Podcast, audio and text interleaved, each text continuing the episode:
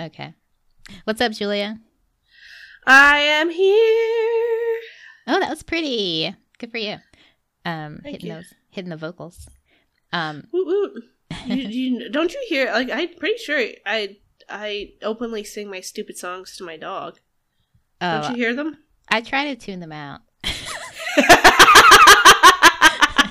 I love it. I love it.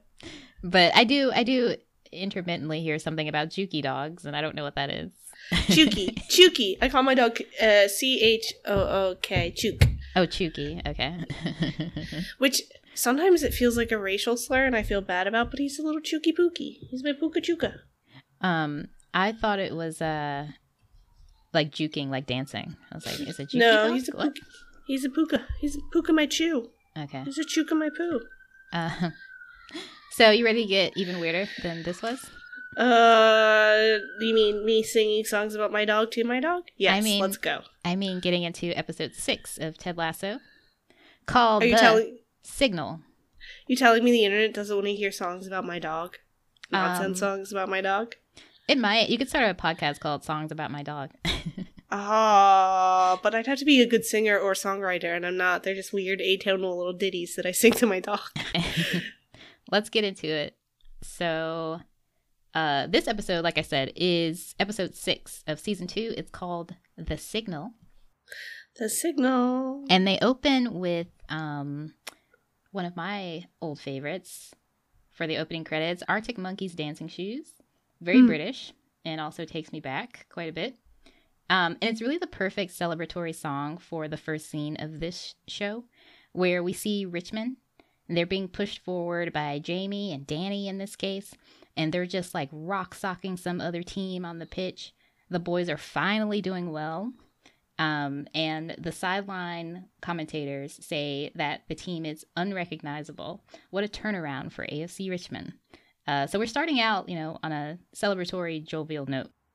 And we get a lot of information in this next bit when we see two sports pundits talking on TV. So we learn that Richmond is on game four of a winning streak. They've turned things around since adding Roy to the coaching staff. So the Roy Kent effect is in full force.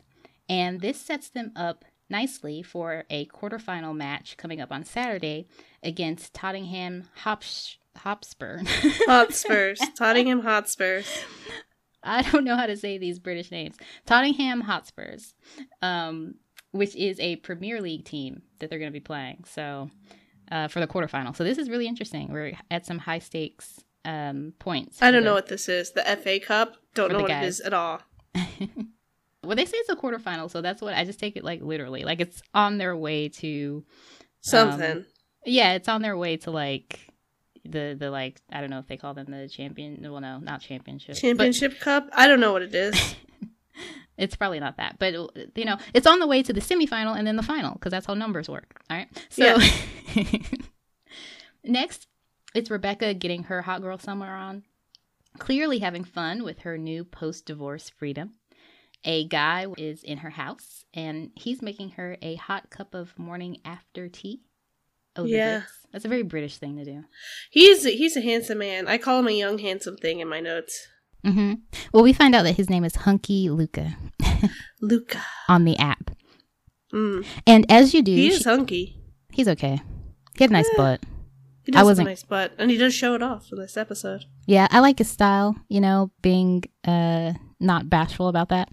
But um I didn't like his face, but that's okay.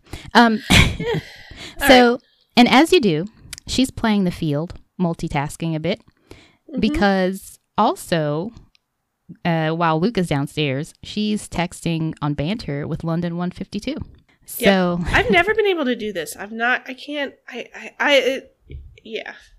you can't multitask with with fellas. I can't do that with the guy. It has to be one at a time. I barely like other people.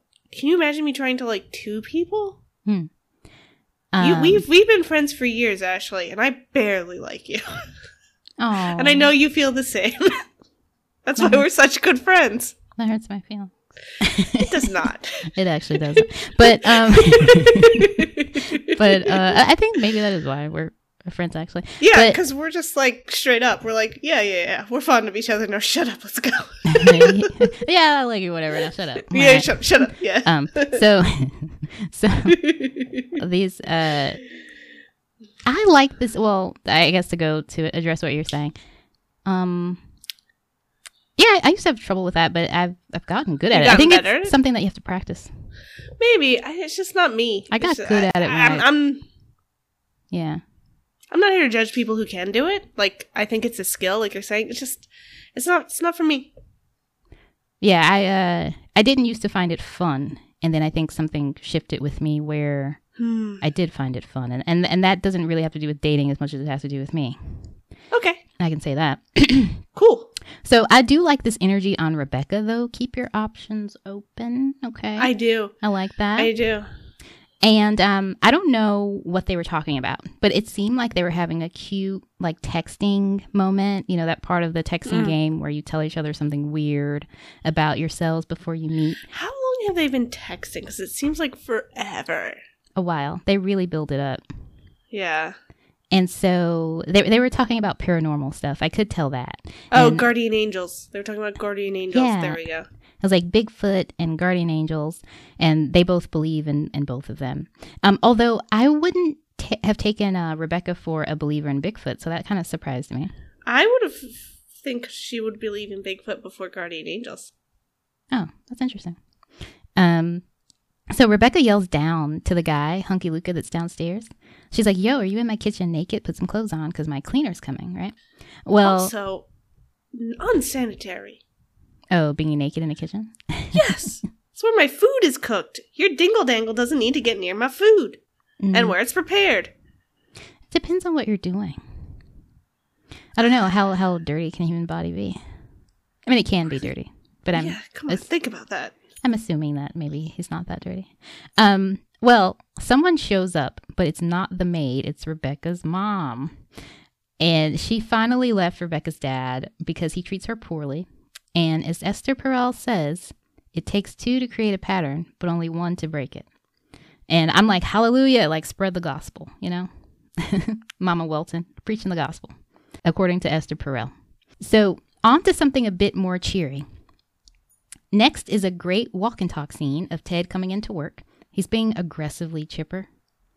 Uh, He is, but he knows everyone, and we and we get and we get introduced. He knows like everyone. It shows you he knows everyone in the club, and we get um Liam the laugher, laughing Liam from the previous episode. yeah, we finally get to see Liam.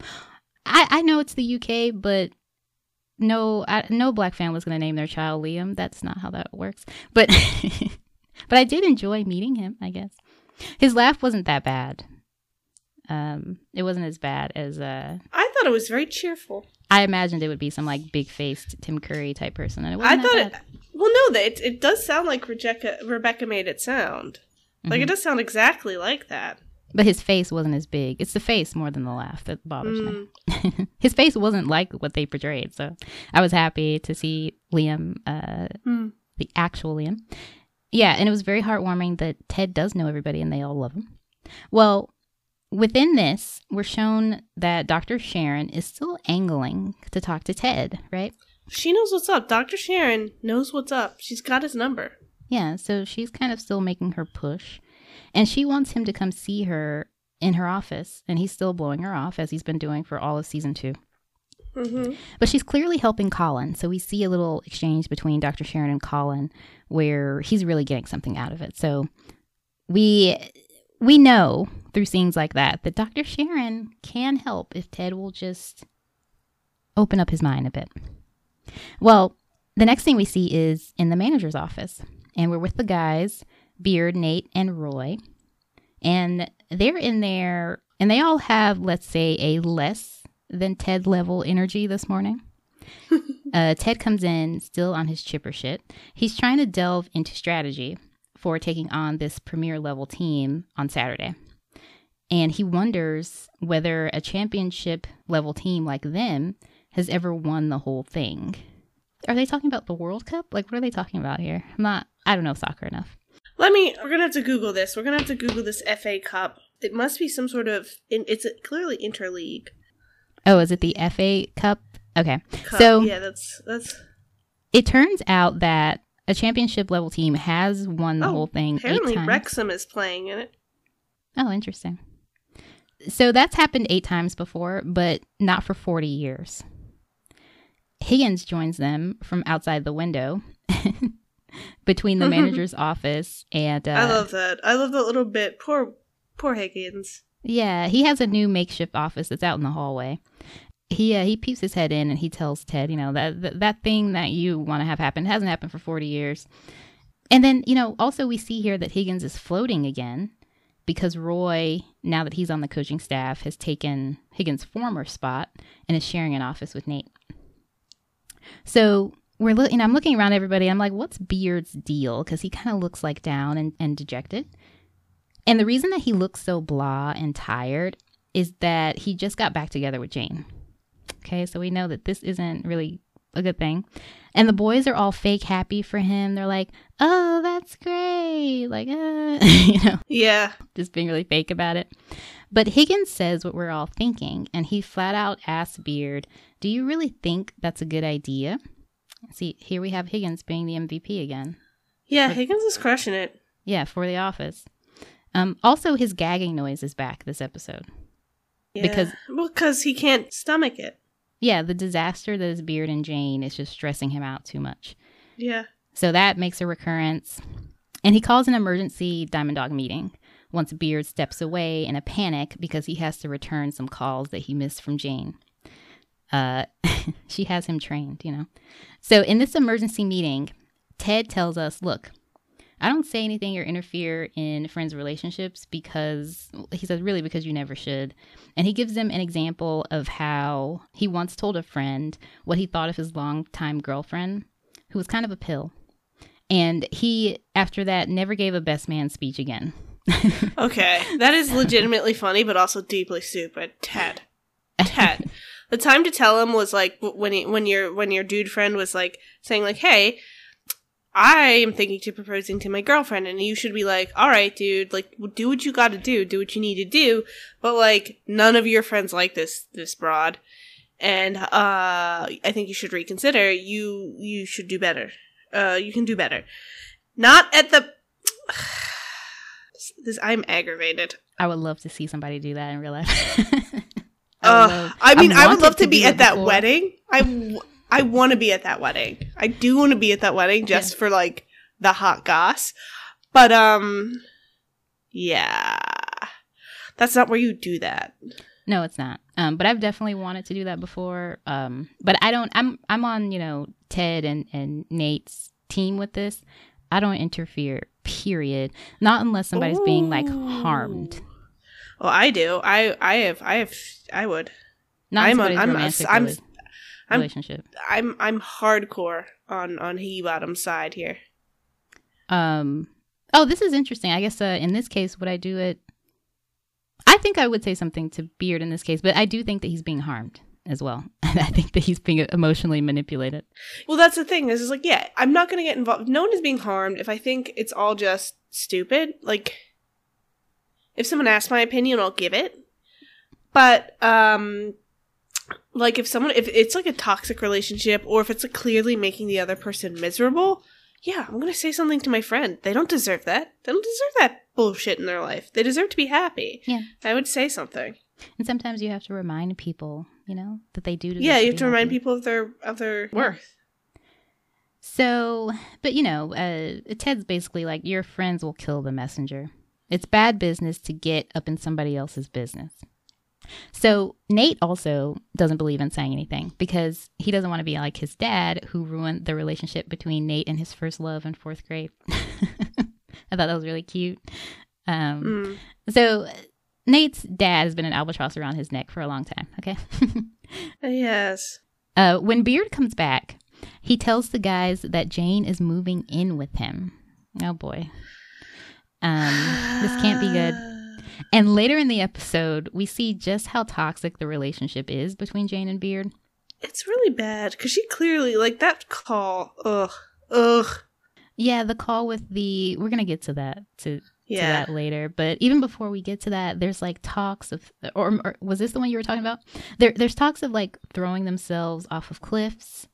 And Jane, uh, she just volunteers out of nowhere that she's gonna meet up with an underwear model for lunch. That one. It's the it's the um it's the that one. Yeah, it's it's like she just calls him for like no good reason, just to call him and then be like, "Hey, I'm meeting up with my friend Finn, who's an underwear model."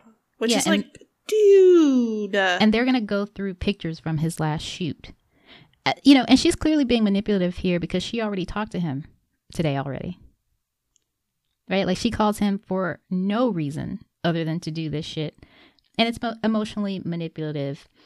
It's gaslighting. It's like she's a fuck girl. Like she's a fuck girl. She's the person that like uh you know how they like on uh the men's rights whatever's on the internet try to teach oh yeah, she's like yeah, she how like- to nag women. She's doing that to Beard. yeah, that's what she's doing. That's like she is ugh. And what's cold about all of this is that the the acting is so good. Um, from from uh, what's his name, Brendan, Beard? whatever. But the actor that plays Beard, it's so Mm-hmm. good from him because you can see that he knows he's being sucked into something that's unhealthy, but he Yeah. just keeps going. He keeps digging. You know. Yeah, like in this scenario, Higgins is right. You need to say something. So at practice, we see Roy Kent in action, the Kent effect, fully in action. Mm-hmm.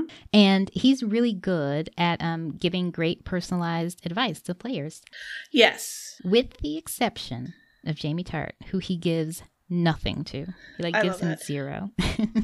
Okay, so this is okay. So I have extensive notes about this scene. Extensive.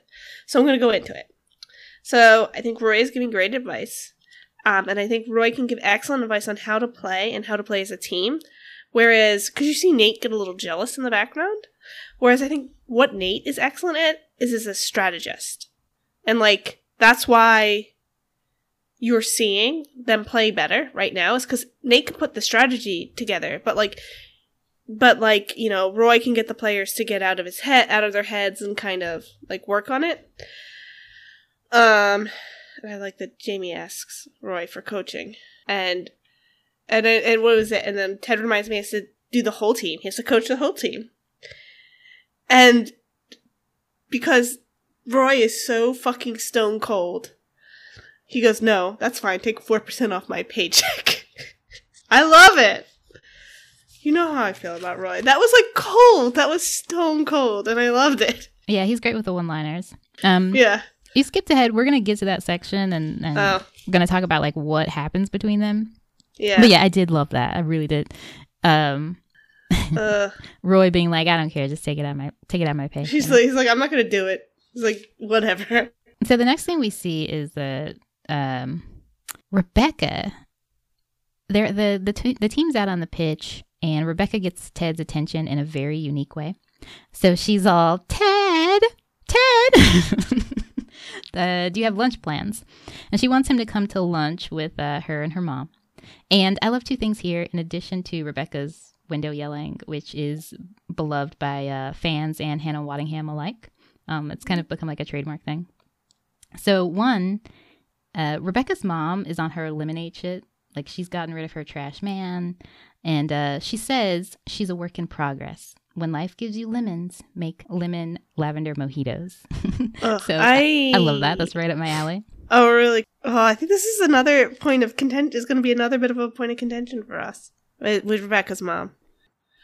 Oh, I think she's a, a. I think she's. Oh, what's what's the word for it? I think she's just. She's a weak woman. God damn. Yeah. I don't have I don't have the patience for these kind of people. I just don't. I know maybe I should be kinder. So But to, really to get more specific, what do you mean? She's one of those people that you think is going to change. Like cuz Rebecca I think has an accurate view of her. She she does this thing and she's like and Rebecca's like clearly kind of like cajoling her or like or like um humoring her a little bit. And like you know, she's she, she's making this that whole speech about like it takes two people to to um, make a pattern but only wanted to break it, that kind of thing, or what? What? What was it? Yeah, it's great. That's exactly right. And she's she's quoting a, a relationship guru there, Yeah, yeah. which has impact later in the show. Mm. But like, she's just You don't like her. no, because there's no there there. She's not a woman of substance. Oh, I don't Like, and and I have a very, very, very hard time with the fact that this would be very much so jumping ahead. But um, at the end where Rebecca goes is like uh, when they're at lunch and Rebecca's like they're like Ted and uh, Keely are kind of hanging on her everywhere. Then her mom leaves for a second to go talk to her psychic, Mm. which uh, anyway. Then she she's like tells a story about how like we know when her dad when she first left her dad the first time in uni, like he came to stay with her, he was gonna leave her, blah blah blah, and I supported her, and then she eventually went back to him, and then she didn't talk to me for nine months. That's unconscionable. Yeah, I don't think she's Like, supposed you- to be should- a likable person. She's not, and I, I, I just don't like. She's, she's not a woman of substance. No, not at all. and and like in the same way like and i think and, and i actually think the one the acting he's here and the, the writing here is quite good because superficially she and keeley would seem to have a lot in common um but keeley's a woman of substance you know she's she's multi-layered she's multi-dimensional but like uh her mom deborah is clearly one of those women that defines herself by her relationship to men specifically her husband I th- And I I have- right. Yeah, I I didn't have- even note that her name was Deborah. Like I just kind of glossed over. Oh, you were woman. just like you're just like oh this flibberty Yeah, gibbet don't- like she don't take her just seriously. Yeah so she Um, just like like I'm not, I'm not saying I'm not saying that men are not capable of that that this kind of stuff as well. That's not what I'm saying. It's just that societally women are trained to be this person to a certain extent. Um and I have very low tolerance for these people. Mm. I have sympathy to a certain extent, but low tolerance. Yeah, that's interesting.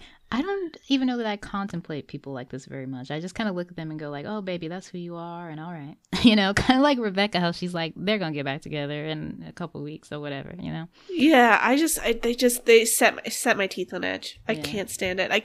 i can't stand anyone anyone who defines themselves in relation to another person, be it male or female. And I think, unfortunately, you tend to see it more in women than you do in men. Mm. Um. So the second thing that I loved in this like first little clip when we when we uh, meet, or when Rebecca asked Ted out for lunch, is um Ted's comment about how he loves meeting people's moms because it's like getting a, a an instruction manual as to why they're nuts. Yeah, I And- have that in my notes. I love I- that. I think that is so true. And it totally tracks w- with Rebecca, one, because, you know, we had this question early on with Rebecca of like, how could a woman like this fall susceptible to Rupert? Well, we now see her mom, right? Um, also, Yes. it tracks with Beard. Because Beard, um, after Ted says that, says, Ted asks him actually, so how's Mrs. Beard doing? And Beard goes, full blown, full, Full blown QAnon. QAnon, yeah. Uh, and so his mom has QAnon-itis, right? Ugh. And I'm like, this tracks. The whole thing about moms being the instruction manuals.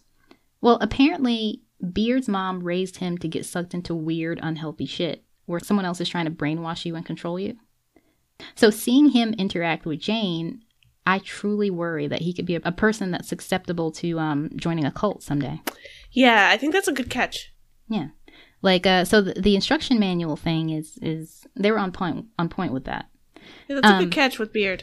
I didn't I didn't quite put it together. I like it was like swirling in my mind a little bit, but I didn't I didn't, you know, connect all the dots. Yeah.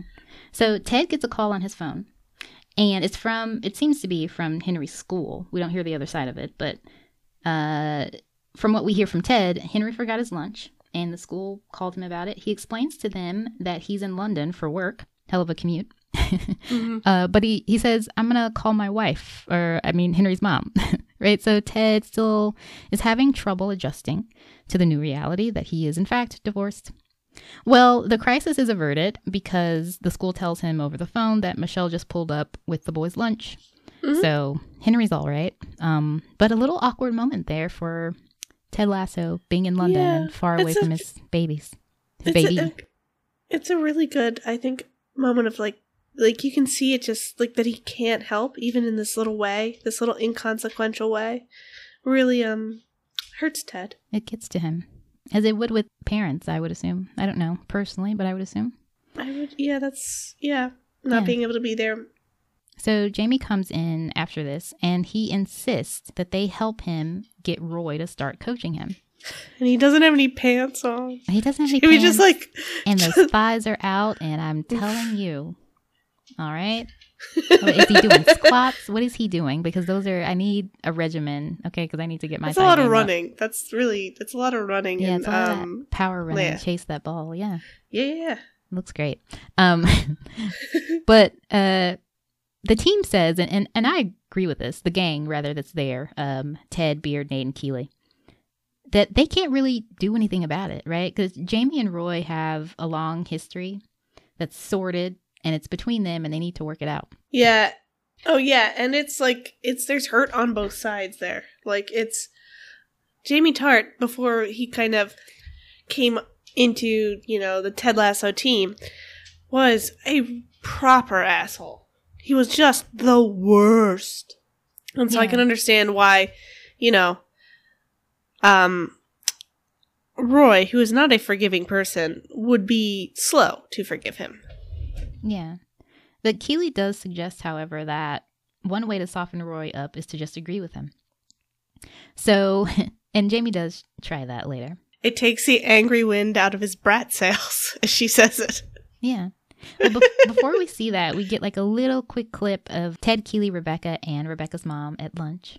And she's telling them an enthralling story about leaving Rebecca's dad. And as you mentioned, Ted and Keeley are just super wrapped up in it. And Rebecca's like, please, you know, forget every word that she said because they do this every couple of years and then they get back together. So, you know, we see what's up with Rebecca's mom a little bit. She's on a journey, but who knows if that journey's going to stick, right? So, following up with the Roy and Jamie storyline. Wait, can we, can we- quick pause? While we are at the pub, we do see the soggy bottom dance from Mae, and I did enjoy that dance. I'm just gonna put that out there. It was a nice dance. Nice. I, I, I did. I didn't clock that, so. I'm Oh yeah, the soggy. They're talking about how her cake had a soggy bottom, and like, and she's getting into it with the boys, and she's, you know, she turns around and she's like shaking her tush. It's great. It's Oh, because they're It's watching. Bake Off. Yeah, they're watching. Yeah, the Great British Bake Off. Yeah. And So, following up on the Jamie and Roy storyline, Jamie finds Roy in the soccer club and tries to talk to Roy about why he's refusing to coach him. And he tries to just agree with him, advice from Keeley. So, here's what happens between the boys Roy calls Jamie a conformist player. Uh, He Mhm. calls him ugly. He attacks his hair. Ugly, no- ugly boy with bad hair. And he make. None He of which makes- is true. And he, By the I way- mean, Jamie's hair is not great. Oh, I love It's Jamie's fine. hair. Oh, it's. I love his hair, and I love the little headband number that he does. I do like the headband. I do. I, Like the I love when soccer players do the headbands. It's so cute to me. It. And um, Though I wish he would have a soft headband. I feel like that would be better. maybe, uh, but Roy's being like an ass, right? He's just milking the moment because he knows what Jamie's doing, you know, and he's just sticking Jamie where it hurts. Like I know that you're a pretty boy, you care about your looks, you care about your hair. I'm just gonna like shit on you to your face. So, re- really brutal stuff. And ugly, and, and then he makes he makes he makes him repeat it, and he says it in that funny accent, that Manchester accent. Ugly, ugly boy. poor Jamie. Sorry, I really liked it. And Jamie is, uh, you know, my phrase for Jamie is that he's trying his best. He really is trying his best because He- he, humbles himself in front of this man that he hates. Okay, so wow, he is like like he is, but like part of making amends is the risk that your apology will not be accepted. That's just sometimes Uh. you've hurt someone so bad that they won't accept it. Now, I'm not saying that's this case here. Roy is just being an asshole. yeah. So they get into a fight because that's how like brutal this uh, back and forth is between them. yeah. and they walk back to the manager's office. And, you know, there's yelling, there's pushing, there's shoving, everything. And Ted comes out to break them up. And he points out that Jamie's actually being the mature one in this situation. I think that's what finally gets Roy to cave. Yeah. So Roy pipes up with what's really going on, and he says um, that Ted's lessons to Jamie about passing and being a team player has made Jamie average, and they need him to score goals. He's an ace. That's what he's there to Yeah. do. And Jamie's delighted. Like, so he says, "Does this mean I can go back to being a prick?" And well, Roy tells him yes, but only sometimes when it's appropriate. So finding this balance for Jamie um, uh, between what Ted's taught and what Roy's uh, about to teach him is really cool and interesting to me. And Jamie and Ted wonder, like, how will they know? How will Jamie know when it's appropriate? And Roy says he'll give him a signal. The, the title of this episode. So another thing that I loved here, the reaction from Ted, the way that he uh, reacts to being schooled by Roy. He acts as if he's just as confounded by Roy's analysis as Jamie is. I thought it was very funny the way that he played it, but um, it's also I think he kind of is just as. I think he is just as confounded because I think. yeah. Well, I mean the way that Sudeikis played it. Yeah, well, well I think he. To, well, to be honest, I think he he is like that's. Oh, oh, you're just saying That's that's, what a I'm very saying. good. Yeah, okay, It was the way that uh, the the the play on that from Sudeikis was great yeah, because I think he because Ted doesn't know legitimately that is. stuff. Yeah. Well, it was also very effective, like the thing that um that Sudeikis does, and in kind of being like, oh shit, oh snap, really? like wow, that's that's smart. It was effective to demonstrate um how much of a talent Roy has for coaching. So he Yeah. has a, a serious talent for it that comes from his years of experience playing, which is something that Ted doesn't have. Well, also you need to remember that the reason Te- uh, Roy and and Jamie don't get along is because they're the same person. Like that used to be Roy. Roy can speak from experience here. Yeah, and that's a that's a good point. Later the next day, we see Rebecca at home managing her rotation. Right, so she's in the messages with Luca, and um, uh, the one that she hooked up with uh, the night before. She's also chatting with London 152 over on Bantr, and London 152 says something so sweet. He says, and it would totally work on me. I love shit like this. He's like, "Thank you for being the best part of my day. It's you and breakfast tied neck and neck." Oh, so cute. And um, yeah, I think I start to fall in love a little bit. So, and that's before I even know who it is. So, and we see that Rebecca is clearly intrigued, and she asks him to reveal who he is, and he doesn't respond. The last thing we see in the scene is Rebecca's mom coming in to tell Rebecca that she wants to chat with her later. So, you know, some kind of serious chat. And we know that that's coming down the pike. She calls Rebecca Sausage. That's all I had to, to add. Oh. Her nickname for Rebecca is Sausage. Rebecca has some pretty brutal nicknames. From Sassy Smurf, it's it's Stinky, and from her mom, it's Sausage. Yeah, I think it's cute. Like a little sausage. Uh, is it? yeah. It's not a just- good thing to call somebody. I I can imagine like as a as a mom, you have like a, a little kid, and it just sticks, you know, because they're like little sausages. You want to eat them, and then it just sticks when they grow up. so over to the the quarterfinal, right? It's game day, and it's a tough nil to nil match at first, with both teams fighting hard on offense and defense, and Richmond is looking for a way to break through. Right, they can't really break through and score any goals. Ted and Roy reckon it's time to give Jamie the signal. Yep. Which is, it ends up being flipping him the bird, which is such Uh, a Roy which thing is to do. so Roy. It's Yeah. so Roy. And I love the slow realization on Jamie's face, too. Like, at first, he's like, as again, it's an excellent bit of acting where he's kind of like pissed off and a little confused, like, why are you flipping me off? And then it, like, he's like, oh! It's like, oh yeah, okay, he's like, must, yay, I'm gonna be a jerk! this must be it. Yeah. um, so telling someone "fuck you" as a signal is like that's not even a signal, Roy. That's just what you do all the time. Um, yeah, but it works for both of them so well. Yeah, it's also clear enough, you know, that it's something that our beautiful and talented, though simple-minded ace, Jamie Tartt. he can't miss it. He is simple minded. He is Yeah. simple minded. So, you know, it works. Ted is so adorable in this scene. Um, and I don't know if you noticed this, but he does flip Jamie off, right, with the rest of the coaches, but he also gives him a thumbs up with his other hand. because he just can't help it. He can't help himself but to be nice. It pains him to flip this man off because he's like, but no, my, my sweet little, my sweet young boy who I'm trying to help. I, I, I like you. I still like you. so, so, okay, this is okay, okay, okay. Another okay. good acting choice from Sudeikis. It is because I think in this one it becomes clear, and the reason why he's so caught up on Jamie. Maybe we'll discuss this a little later in our superlative section. That um, Jamie, he's taking Jamie to be a bit of a surrogate son. Yeah.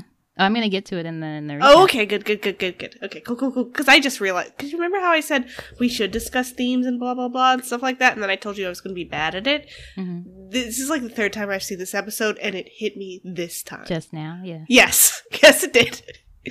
I am bad at stuff like this.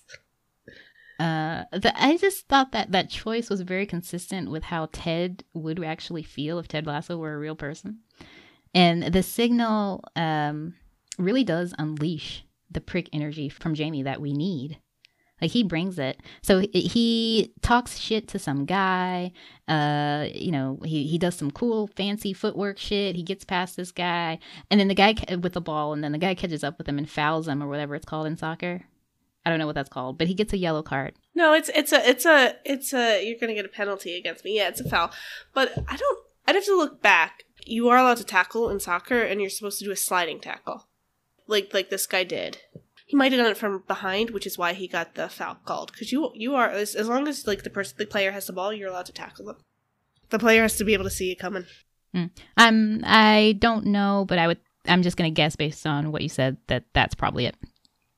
So Jamie Jamie has an, an opportunity to do like a penalty kick thing here, and he scores from way fucking back on the field, making the first goal of the game. And I was like, Jamie, Tartt do do do do do do, and the Jamie the pub goes wild and everything. Yeah. And so in the stands, Higgins and Rebecca chat about Higgins' little dilemma about the Beard and Jane thing. He wants to say mm-hmm. something.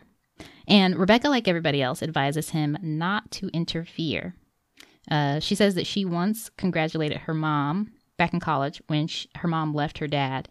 And two weeks later, they were back together. And her mom didn't talk to her for nine months. Yeah. Uh, bad mothering. Well, I think her mom's a bit of a squirrel brain. You know what I mean? Yeah. So, you know, Keely comes in and she confirms for us that Jane is in fact crazy, deranged. Okay. Uh, Yeah. She's like a stalker. Keely says Jane once followed her all the way home to ask whether Beard is shagging Ted. One, that's the dumbest question you could ever. I mean, girl, it's I mean- hilarious, but it's not. That's not. if they were, if they were, it would be an open relationship, and like Ted would be like cheering you guys on. Ted wouldn't be cheering Jane on. No, but like think so. Ted, like Ted would have like talked to her about it if that's what was happening. Ted Mm. loves to talk. Oh, I kind of imagine. I would love to imagine Ted being like the messy side hoe. it's like sabotaging from the sidelines. I would love that. Um, all right, so- funny. I do like Jane's imagination because I wouldn't turn away, you know, if I saw some uh, Beard and Ted action. But Mm. calm down, Jane. Yeah, Okay. she's crazy. You're she's crazy town banana making up crazy things out of nowhere. Yeah. So anyway, before we leave this scene, I just want to shout out uh, Rebecca's white smooth criminal hat, the little fedora. That was very Oof. smart looking. I loved it. I don't know how I felt about that look. It was cute. Um, next up, uh, as the football match is winding up, there's 10 minutes left to go. Richmond could pull off an upset here, okay, but they need to hold their nerve against the other team, the Spurs, who are also putting up a fight. Hotspurs, Tottenham Hotspurs. Mm. Come on. Hotspurs. That's that sounds very Western. You know, sometimes uh, UK people can be like unexpectedly Western, Hmm. um, like like uh, American Western, like country Western. So a lot of people, a lot of Europeans have a weird love affair with the American West, just like the Americans do. Yeah, they do. They they love uh, Western music and country music and shit. It's weird. Um, yeah. So we see this is this is the kicker. Okay, this is like the thing that we were saying about Ted and how he sees Jamie. The next thing that we see is interspersing shots of Ted starting to have a panic attack. So I'm feeling bad and concerned for my boy here, but the show does something really nicely here. So it's these shots of him looking at fans going crazy in the crowd, you know, sensing all this pressure. Jamie, they show shots of Jamie Tartt out on the pitch, get, getting into the shit, mixing it up. You know, he's in his full prick mode. He's uh, got arms flying up at people, you know, kind of getting really getting into it. Yep. And then within the the the within these kind of rotating shots, these interspersing shots, there's a voiceover that plays in Ted's head that involves things that he's heard a couple people say in reference to Jamie Tartt. And one of them, I believe, was a clip of Jamie's dad yelling at him. I think that was Jamie's dad going, You're better than that. And I think it was from the fight that they were having after the uh, end of the season one match when Jamie passes instead of takes the takes the shot to to uh, kick the goal himself. Uh, anyway, so it's kind of a head scratcher, like a why they set this up this way. But I really do think, like you said before, Julia, that we're supposed to key in on Ted watching Jamie, watching the pressure that's put upon Jamie, and feeling sympathy and protective over him. And then relating that back to where he is with his own son right now, which is away from him and not being there to support and protect him, like he wasn't there to fix the lunch situation from earlier today. It's not like 100%, but it's enough to give the audience a story about what might be spiking Ted's panic right now. Well, so I think he's kind of taken Jamie under his wing Yeah. as a surrogate son, which is fine. Um, but I think he also acutely feels, especially when he couldn't bring the lunch to his own son, that he is become he doesn't want to be Jamie Tartt's father. Yeah. Absent or cruel. He I think he feels extreme guilt for kind of swapping them out. Does that make sense? Or that's what he feels. That's not what he's doing, but that's what he feels like he's doing. That's what he's worried about, for sure. Ted runs away. Like he makes up an excuse about his stomach, but he needs to get out of there because the panic attack is coming on, and you don't want that to happen in front of everybody. And um, everybody's like, "Oh, maybe he has the trots or something." Like they, you know, they don't know what's going on. I think he's at a bad fish pie, and I like that they there's a little exchange between the the what do you call them? The guys, the commenters. There's like, is there ever a good fish pie? like, Yeah, that sounds gross. Um, it's a very British. Uh, yeah, like why would you eat eat. that? Like, what is British people? You need to get your shit together, food wise. Um, I once saw a thing that they would eat. There was a period of time uh, where uh, in the UK they would eat eel pies because Yeah. there was a um, abundant supply of eel from um, the Thames, but there was like a food shortage. and Maybe it was during wartime. I can't remember. But um, that was a horrifying story for me to learn from the History Channel when I was watching that. yeah, they they they used to they see them all the time. I only know that from video games. Mm. But you know, with Ted freaking out the way that he did, Rebecca clocks what's going on because she has seen this before. Yeah, she knows And- what's up. Yeah. And while Richmond is in disarray, the Spurs score a goal. Score. Which I don't So- understand why Ted running off causes them to go in disarray.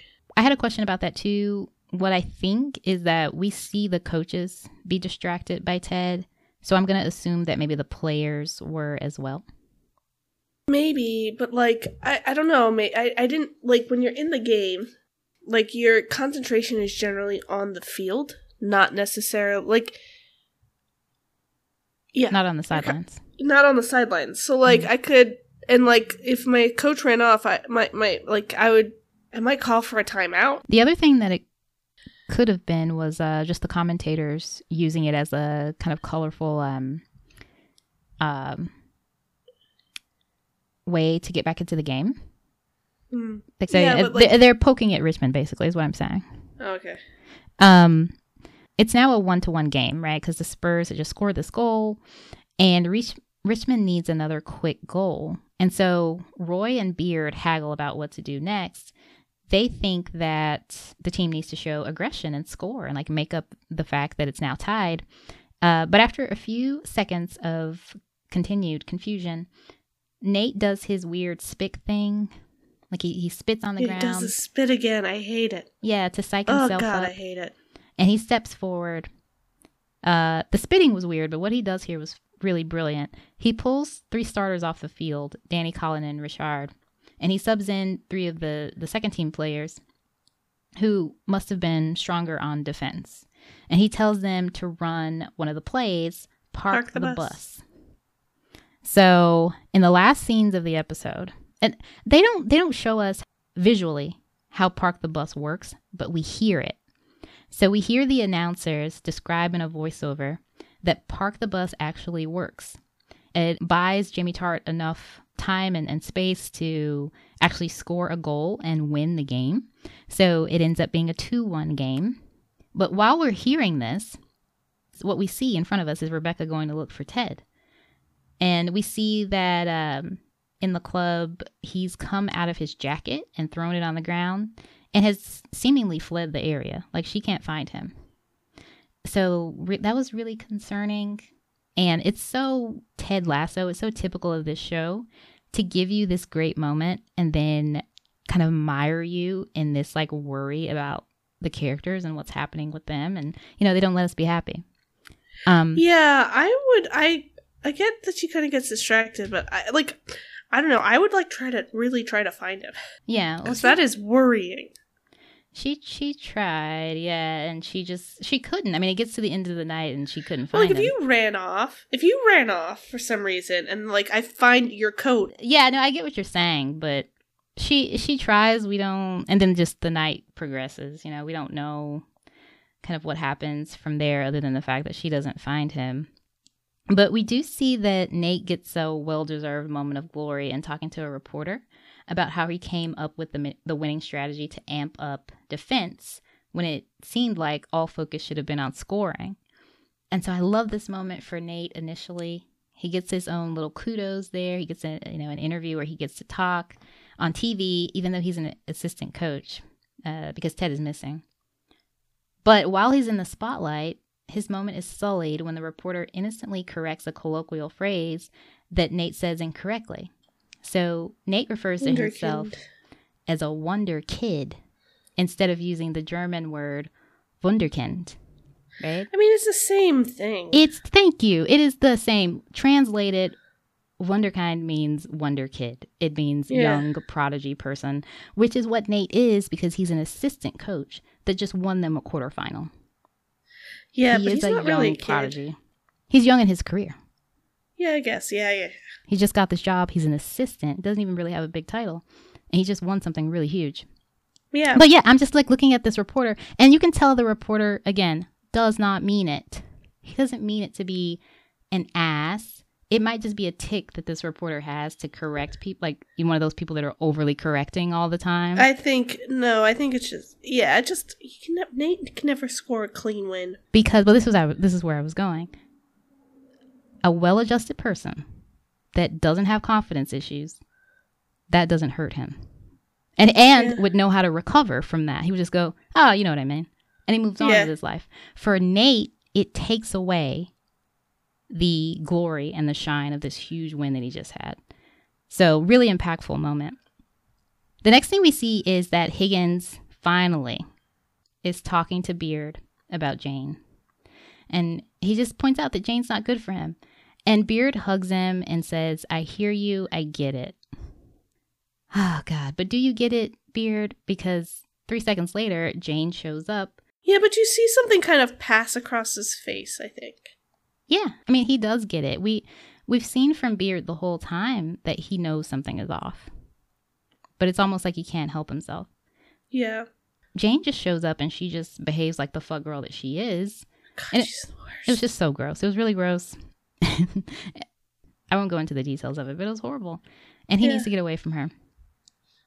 So Rebecca, still looking for Ted, calls him from the car to try to check on him, but he doesn't answer. She gets the voicemail.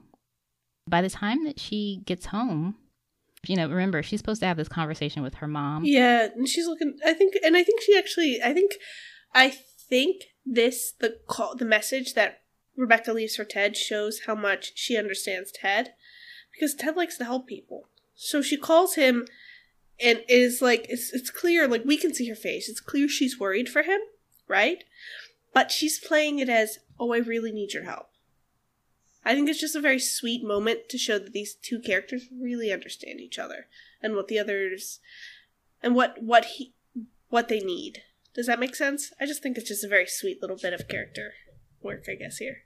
Oh, that is sweet. So she's calling him and leaving the message. She says like, "Oh, I, you know, I have this talk coming up with my mom, and it's a really hard thing." So you're thinking that she's trying to use that to lure Ted, like back. Yes, yeah, and, Yeah, and, like because I think if she said, because I think if she said, like, "Hey, give me a call back. I'm really worried about you. I come find you after the game. Is everything okay?" Like that would, that might said, you know, you know how anxiety works. It can send you even further into the spiral. Whereas if she can say to him like, "Oh, Ted, I really need your help right now. Um, I re- like I have this conversation I have to have with my mom. Please call me back so we can have a chat before about it." I like that. I didn't pick that up, but I think that's a nice little thought. Yeah. So when she gets home, her mom is gone. Yeah. And as Rebecca predicted, she forgave her father. It turns out her mom got a Tesla out of the whole thing. So yeah. I don't know, maybe she's smarter than I think. so, and, and then from there, Rebecca's like, okay, so I got a free night. Let me get on the apps, right? So Get she looks, hers. she looks on Bantr, and still no response from London 152. But she calls uh, Hunky Luca, you know, instead, since she didn't get a response there on Bantr. And right after she puts the phone down and walks away, a message from London 152 pops up saying, Crazy day at work, but I can't stop thinking about you. Maybe we should meet. And oh my fucking God. The next thing that we see, I just, I could not believe. I couldn't believe it, Julia. I could not believe it. It was Colin rapping Jumpman in his Welsh accent. And he knows the lyrics and everything. It was crazy. He does. I, I think you. It was absolutely crazy. Um, no, but uh, the shocking thing was that it was Sam that was texting Rebecca this whole time. Sam is the Bantr dude, London 152. And this is where I get to reveal my identity as being a Sam and Rebecca shipper. Like, I love this shit. Like, let's go. I'm ready. They haven't gotten to my favorite moment yet, which is still coming up, which was the moment that convinced me about them. Um, but now on the second watch, um, because like I said, initially I was not into the relationship, and uh, they had to work on me, and I just loved this moment. It was so cute seeing Sam in the back of that car, being excited to send her this message, and then like getting his face broken a little bit when um she doesn't reply back right away. So they're playing a little bit of a waiting game and a little bit of a dance with each other here. How did you feel about this this this big reveal? I think you know my feelings on this. I don't. We, we. I think we've talked around this. We'll get further into this. It's fine. It's fine. It's fine. You're not a you're not a Sam or Rebecca person. I'm really not. Um, I think, uh, for the not not that I don't mind them as. Sorry, the dog came in. Um, I I don't mind them as a couple. I don't have an issue with it. I have the big thing I have with them, and I think they are. I hate to say ultimately doomed as a couple, because it sounds like sinister. Is, is that they're very much so in different parts of their lives and uh, like I know you can have like the May December relationships. I know, but like it's not really May December. It's like more like May August. Anyway, but you can have that kind of relationship, but I, it just it doesn't work for it just doesn't. But what did you think about the reveal moment though? Uh Like It was fine. or were you no, no. I mean, I think the first time I saw it, I was, Yeah. but I, I was immediately kind of like, "Uh, I don't like this. Well, I love it. And I know you do. I Yeah. know you do. Oh god, I love it for so many reasons. So, lastly, because the Happy Football Mustache Man show can never actually let us be happy, they take us high and then they just drop us. They do a death drop. They drop us to the pits of hell. The Mhm. very last snippet that we see is Ted Lasso in a fetal position on Dr. Sharon's couch.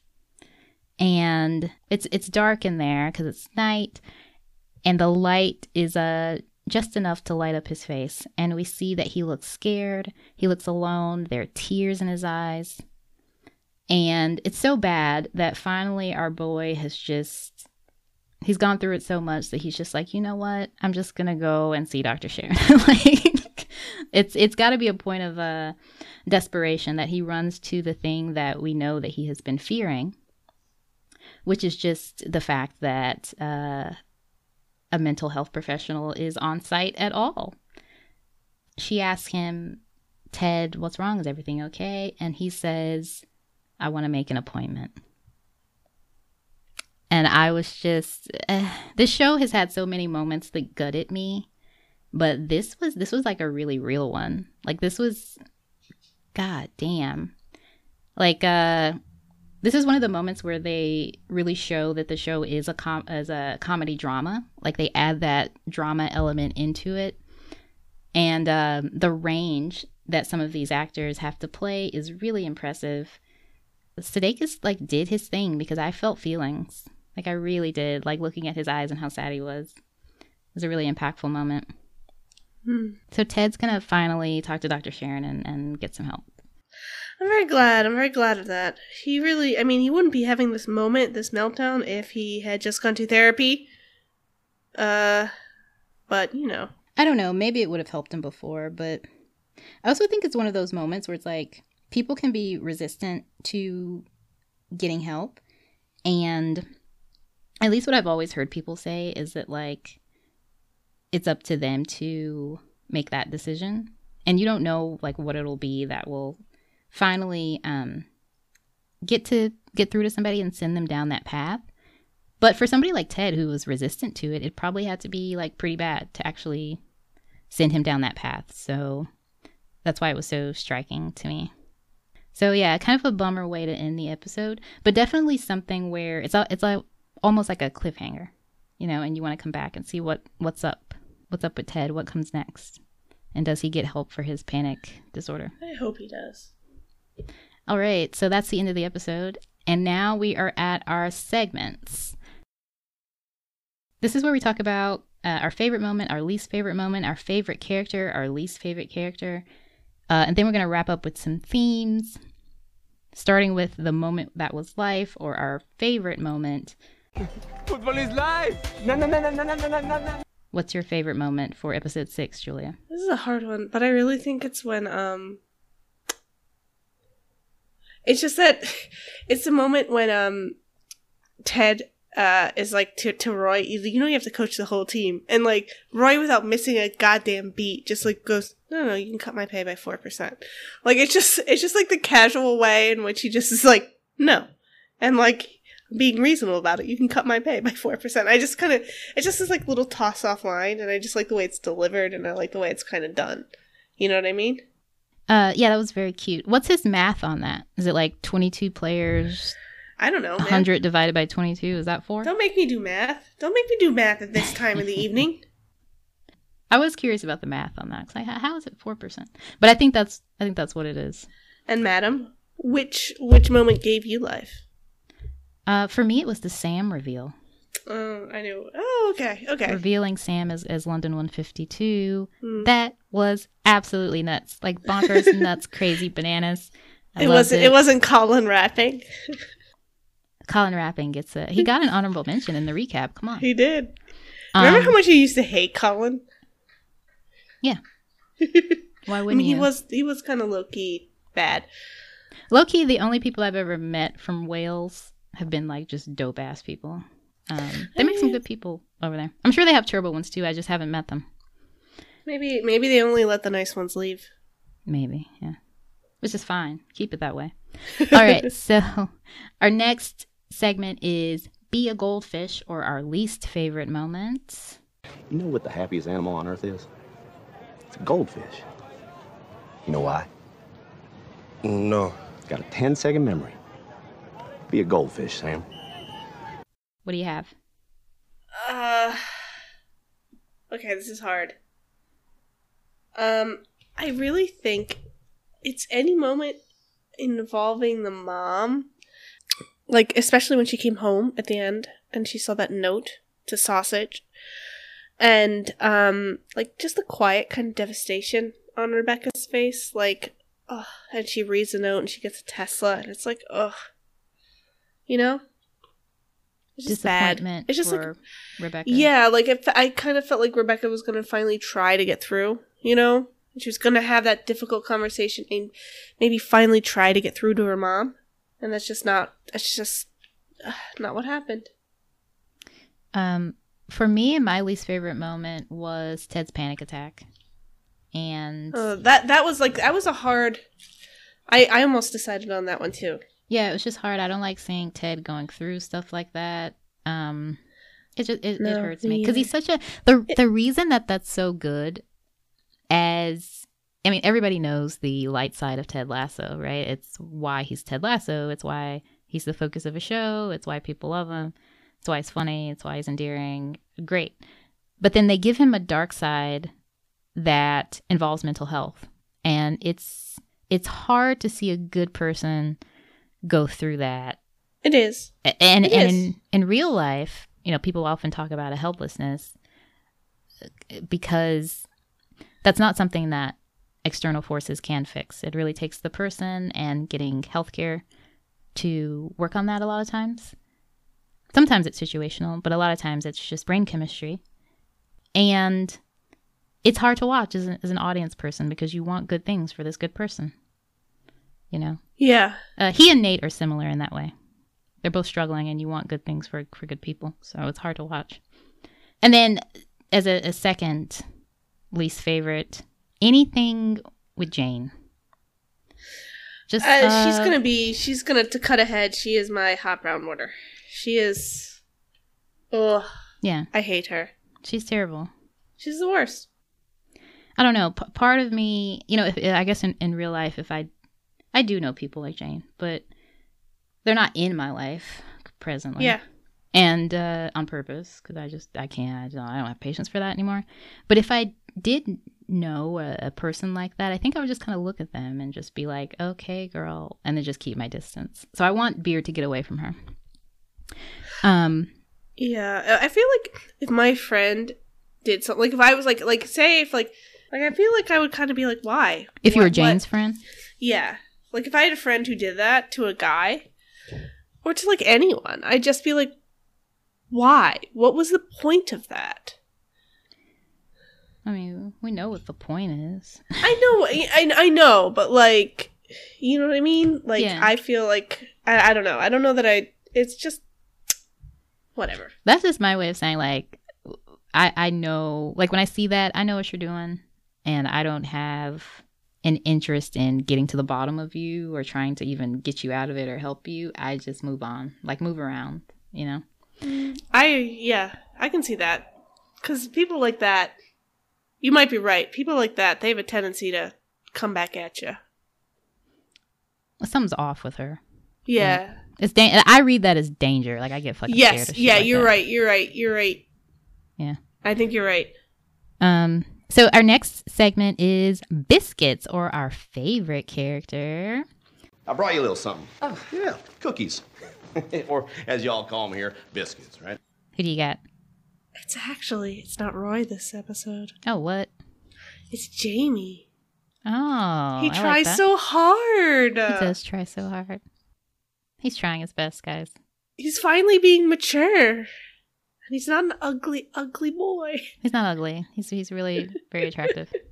He is. I just, I'm sorry. Like nothing beats when he just pops into like the the room and he's like, he has no pants on, and and like they're all kind of like, what?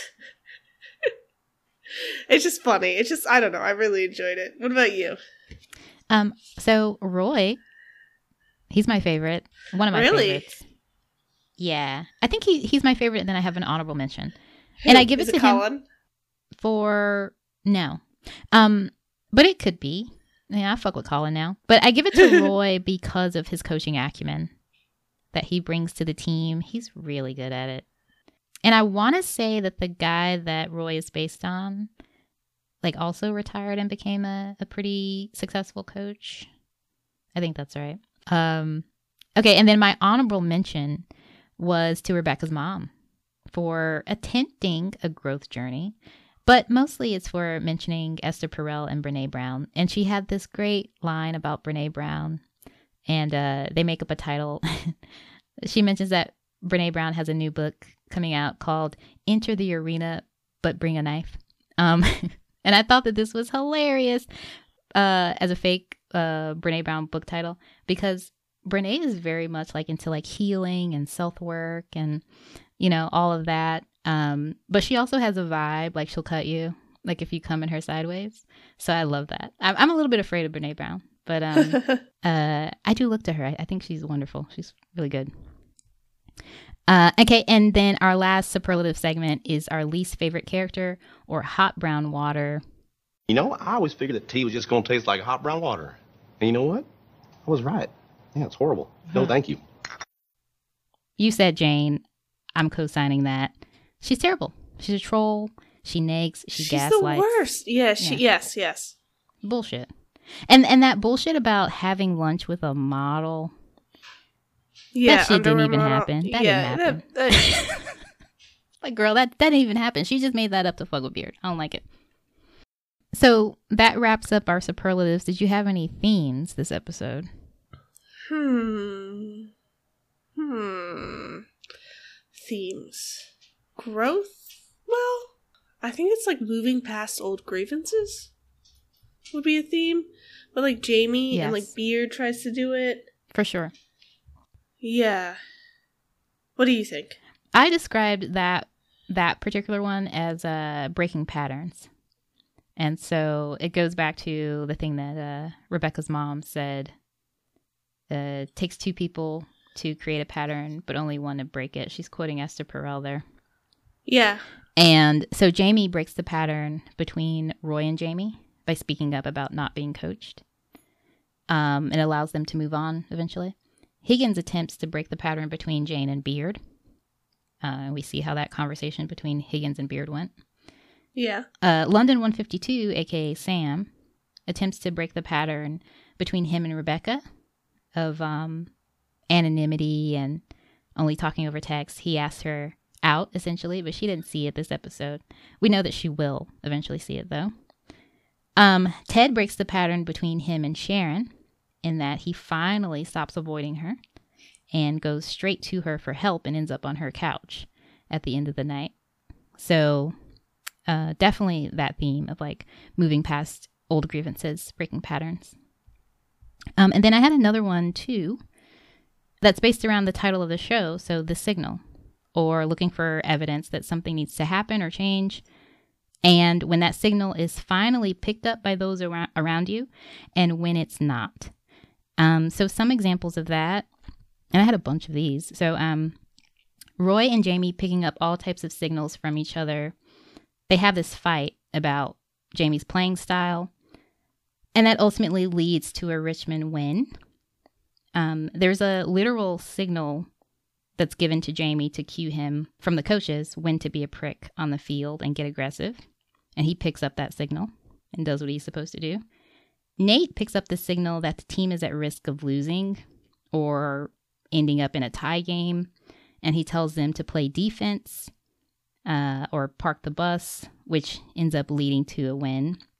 He also picks up several signals throughout the show that he interprets, interprets as slights against him um, signals from Ted and Roy, which I didn't go into during the recap, but it's kind of little things that are just written on Nate's face throughout the show.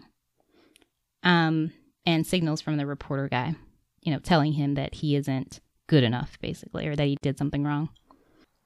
Arguably, everybody picks up the signals that Jane and Beard are bad news.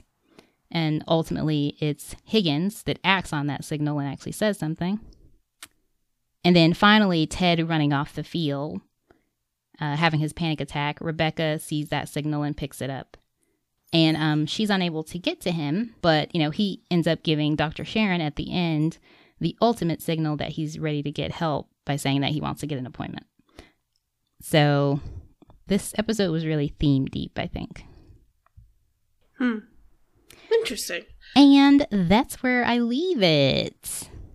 So that wraps up our recap of season two, episode six, The Signal. And um, this was an enjoyable episode. Join us next time where we can see how all of this mess plays out. Until then, until next week. Bye, everybody.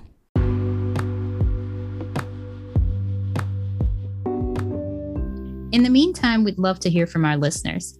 Follow or subscribe wherever you listen to podcasts and send your comments, theories, and just any general feelings you have about what we covered this week to tvislifepod at gmail.com, and we may cover it on an upcoming episode.